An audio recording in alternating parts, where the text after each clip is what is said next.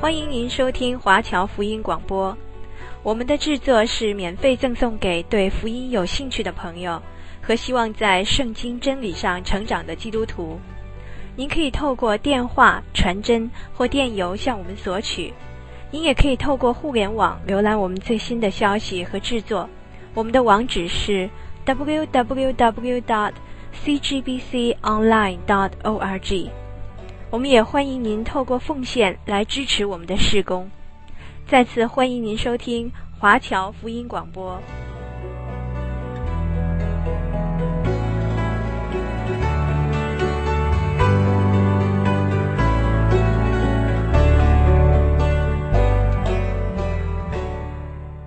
我要继续讲解耶利米书。有圣经的听众朋友，请翻到旧约圣经。耶利米书，在上一次的节目当中，我们从耶利米书第十八章看到窑匠和泥土之间的关系。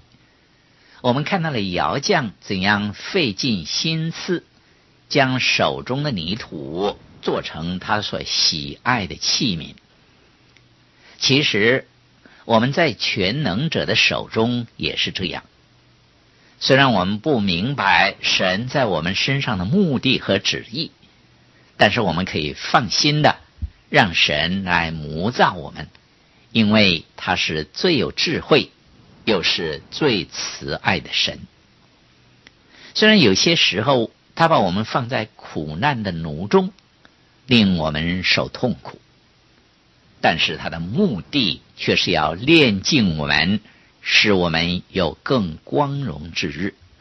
保罗在以弗所书第二章第一节讲到我们以往的处境，他说：“你们死在过犯罪恶之中，他叫你们活过来。”然后第七节说：“要将他极丰富的恩典，就是他在基督耶稣里向我们所施的恩慈。”显明给后来的世代看，这是神向我们的心意。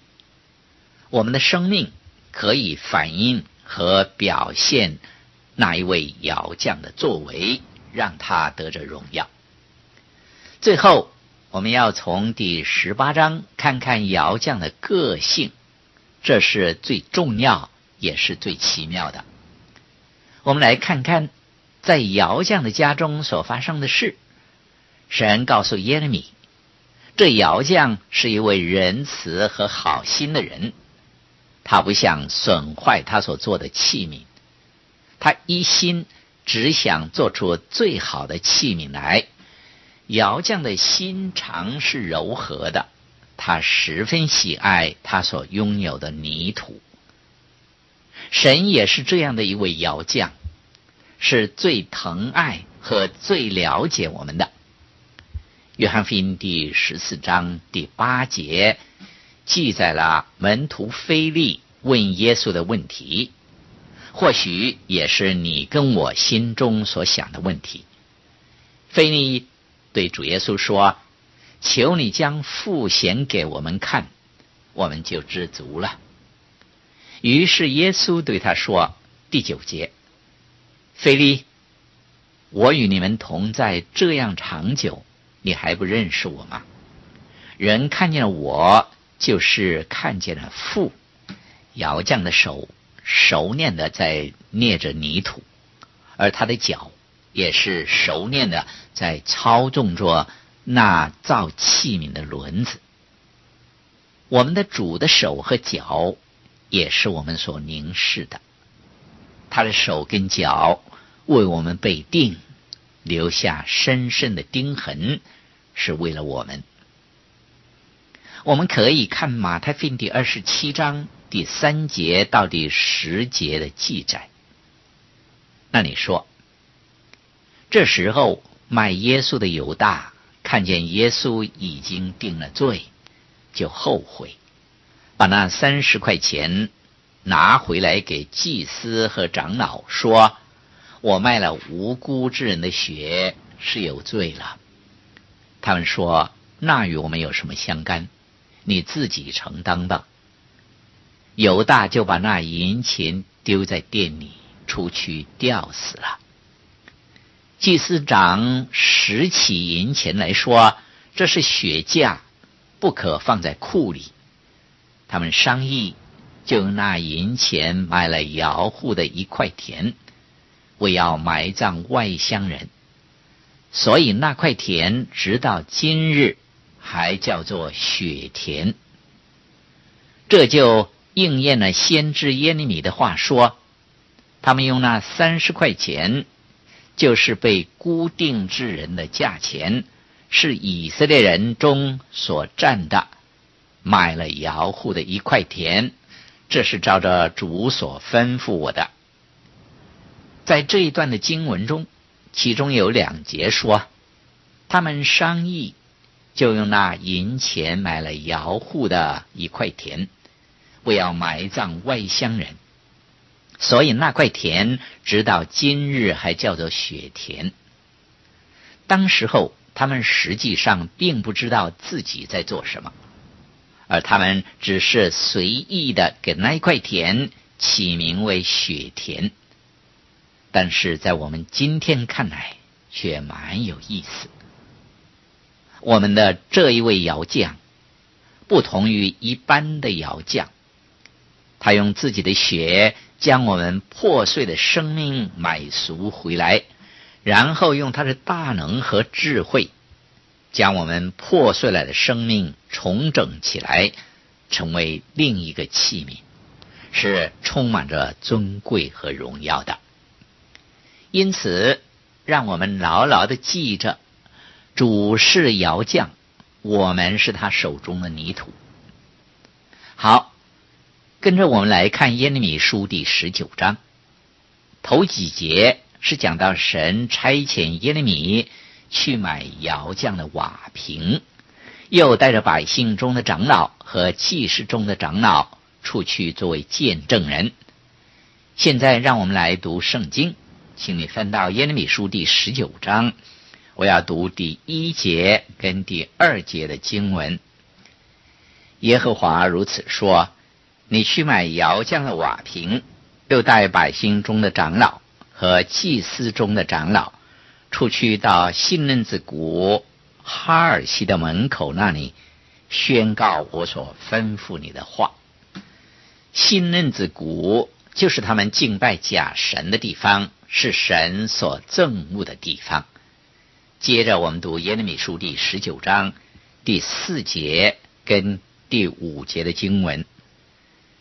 因为他们和他们列祖，并犹大君王离弃我，将这地方看为平常，在这里向素不认识的别神烧香，又使这地方满了无辜人的血，又建筑。巴力的秋坛，好在火中焚烧自己的儿子，作为燔祭献给巴力。这不是我所吩咐的，不是我所提说的，也不是我心所起的意。因着他们所行的这些事，神说：这信任之谷必将成为杀戮谷，因为他们将自己的儿女杀了，献给巴利。和他们的假神，这是神所恨恶的，因此神容许他们的敌人进来杀戮他们。耶利米在向以色列民宣告了这可怕的、令人震惊的审判之后，神就指示耶利米在这些见证人的面前，将手中的瓦瓶摔碎。好，接下去我们读耶利书第十九章第十一节，对他们说：“万军之耶和华如此说，我要照样打碎这民和这城，正如人打碎窑匠的瓦器，以致不能再呼伦，并且人要在陀菲特埋葬尸首，甚至无处可葬。”从陀菲特，或者是说信任之谷回来之后，耶利米就来到耶和华殿的院中，讲出他最后的话。让我们读耶利米书第十九章第十五节：万军之耶和华以色列的神如此说：我必使我所说的一切灾祸临到这城和属这城的一切城邑，因为他们应着景象，不听我的话。耶利米先知已经竭尽所能的去警告百姓，恳求他们。可是以色列人的心始终像钢铁般的坚硬，无动于衷。泥土拒绝在窑匠的手中，结果他们的敌人便上来，把他们打得粉碎。耶利米书第二十章到二十二章。是讲到耶利米先知所受的逼迫，以及西底家王执政时期的预言。当耶利米回到陀斐特之后，他照着神的吩咐将瓶打碎，又向犹大人民传讲信息，预言他们将要被掳。当时约西亚王就是敬畏神的好王，已经过世。接续王位的是约哈斯、约亚敬，然后那就是最后的一个王西里加，他是犹大诸王中最恶和最弱的。他在位的时候，国家就亡于巴比伦，人民被掳，正应验了神接着耶利米先知所预言的。而在耶利米的侍奉当中，也出现了一个转变。当耶利米传讲神话语的时候，他是毫无惧怕，十分强硬，十分有能力的。这是神所要求与先知的性格。可是私底下，耶利米却是一个温柔的人，他的内心是十分脆弱的。当他的好朋友，约西亚王崩的时候，历代治下记载耶利米曾经为他哀哭。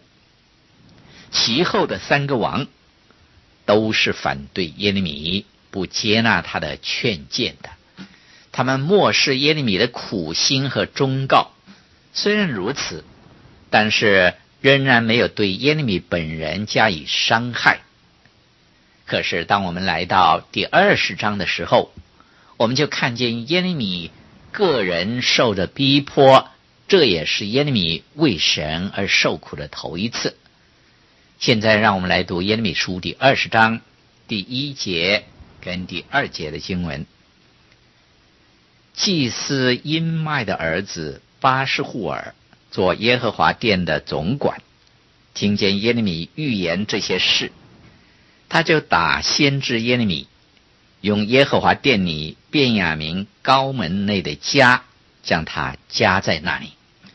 我们看见耶利米受逼迫的起因和来源，原来是来自他所组织的宗教之内，是祭司向他施以攻击和迫害的。今天，神的话语也常常受到教会里面内部人士的阻扰，他们。不是受到外界的压力和禁止，而是教内人士所发动的。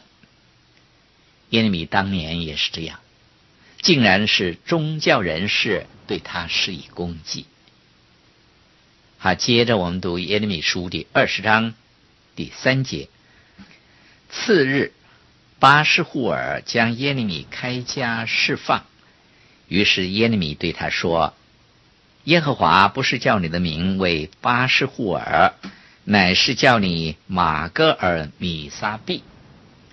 玛戈尔米撒毕，意思就是四面惊吓。耶利米先知告诉巴施户尔，说他将要受到四面来的恐惧。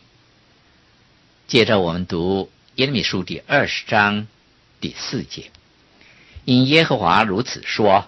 我必使你自觉惊吓，你也必使众朋友惊吓，他们必倒在仇敌的刀下，你也必亲眼看见。我必将犹大人全交在巴比伦王的手中。他要将他们掳到巴比伦去，也要用刀将他们杀戮。这是耶利米一再强调的预言，就是南国犹大必然被掳，这是无人能够阻止或者是挽救的事实。神告诉他们，即或是摩西和撒母耳再生，也无法挽救这一场的浩劫，因为时间已经太迟了，人民远离神已经太远了。他们现在的王，以及先前的两个王所累积的恶行，已经使情况无法再扭转了。到底耶利米的遭遇又怎么样呢？当时耶利米虽然遭拒绝，所说的话无人理会，可是他肉身方面仍然没有受到迫害。然而当时的耶利米，他的心。已经破碎了。他所传的信息固然令他伤心，更难过的是他眼见自己的同胞走向死亡，而他却爱莫能助，无能为力。耶利米并不是单单传讲信息，而对于子民漠不关心的那一种人，他乃是对发生的事有极深的感受。他的心灵和精神都受到极大的创伤。接下去，我们读耶利米书第二十章第九节：“我若说，我不再提耶和华，也不再奉他的名讲论，我便心里觉得似乎有烧着的火闭塞在我骨中，我就含忍不住，不能自禁。”耶利米的意思是说，这信息令我心碎，而换来的只是宗教领袖们对我的逼迫和人民的拒绝。我不如辞职算了。可是当耶利米尝试着要辞职，不再做先知，不再传讲神的信息的时候，他又发现似乎有烧着的火在他骨中。令他不吐不快。如果他不说出来的话，就不能够忍受。这种从内心生出来的迫切感，是任何一个传讲信息的人都必须有的。我们在传讲神信息的时候，内心的感受是怎样呢？我们把它只看为一种职业，是日常习惯性的工作。还是内心有烧着的火，不吐不快呢？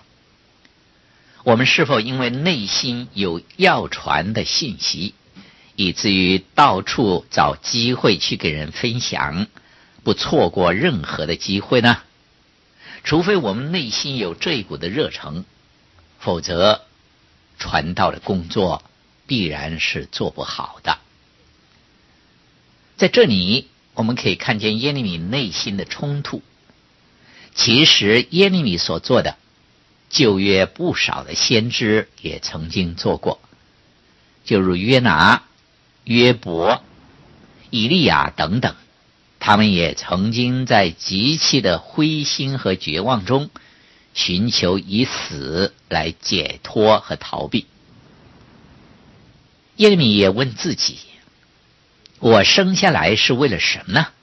我为什么要来到这个世上呢？让我们来读耶利米书第二十章十四节跟十五节。愿我生的那日受咒诅，愿我母亲产我的那日不蒙福。给我父亲报信说，你得了儿子，使我父亲甚欢喜的。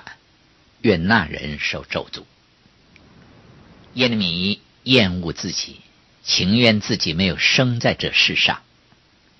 接着，我们读第十八节：我为何出胎见劳碌愁苦，使我年日因羞愧消灭呢？这其实算是旧调重弹了。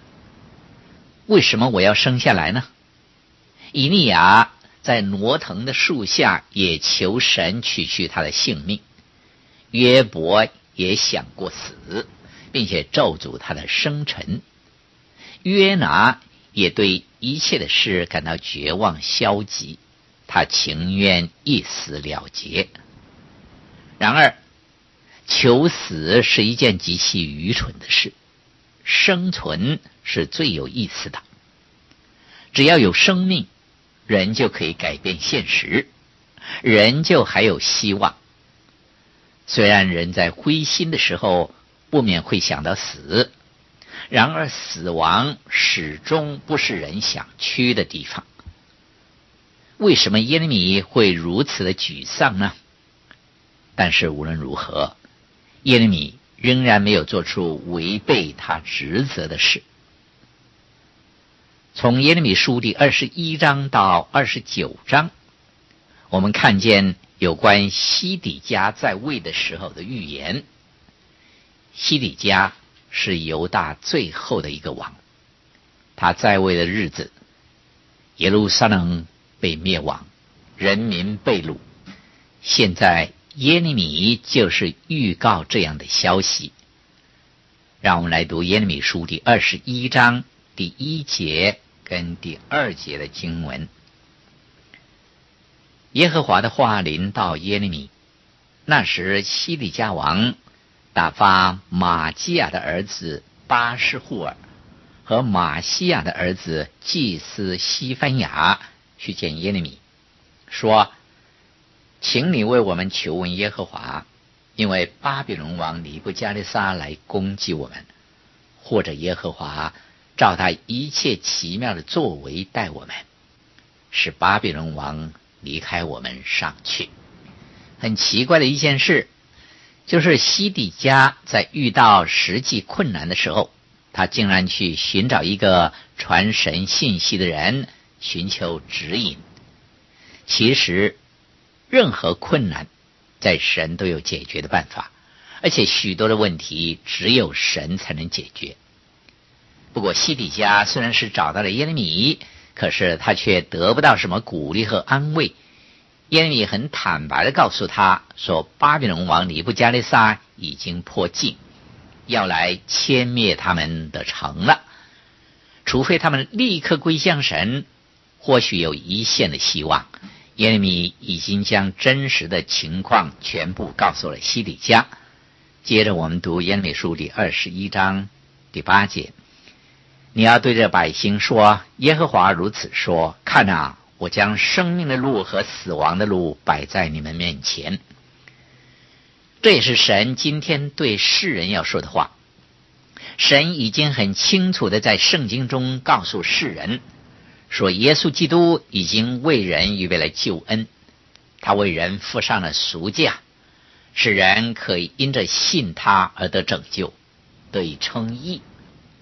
神已经为人预备了得救之路，又借着许多的途径来指示人这一条得生之路。神期望人回转悔改，以至于得享福了。在那个时候，要做选择的是西底家王和他的百姓，而今天要做选择的就是你和我自己。我们在神的面前。在这条永生与永死的路上，我们要怎样做决定呢？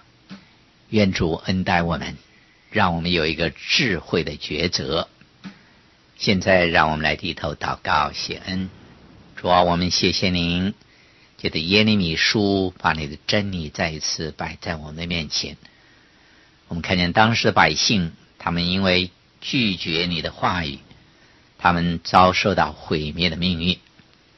今天我们在这里传讲你的信息，求主帮助我们像你的仆人耶利米先知一样，有那样的爱心，有那样一颗忠于职守的心，忠心传讲你的真道。求主也帮助每一位听众朋友，使他们因听你的道而得帮助。已经信靠你的人，他们的信心得到坚固；还没有信靠你的人，他们在你面前有个聪明的决定，要选择主耶稣基督，走上这永生的道路。而不至于灭亡。奉耶稣基督的名祷告，阿门。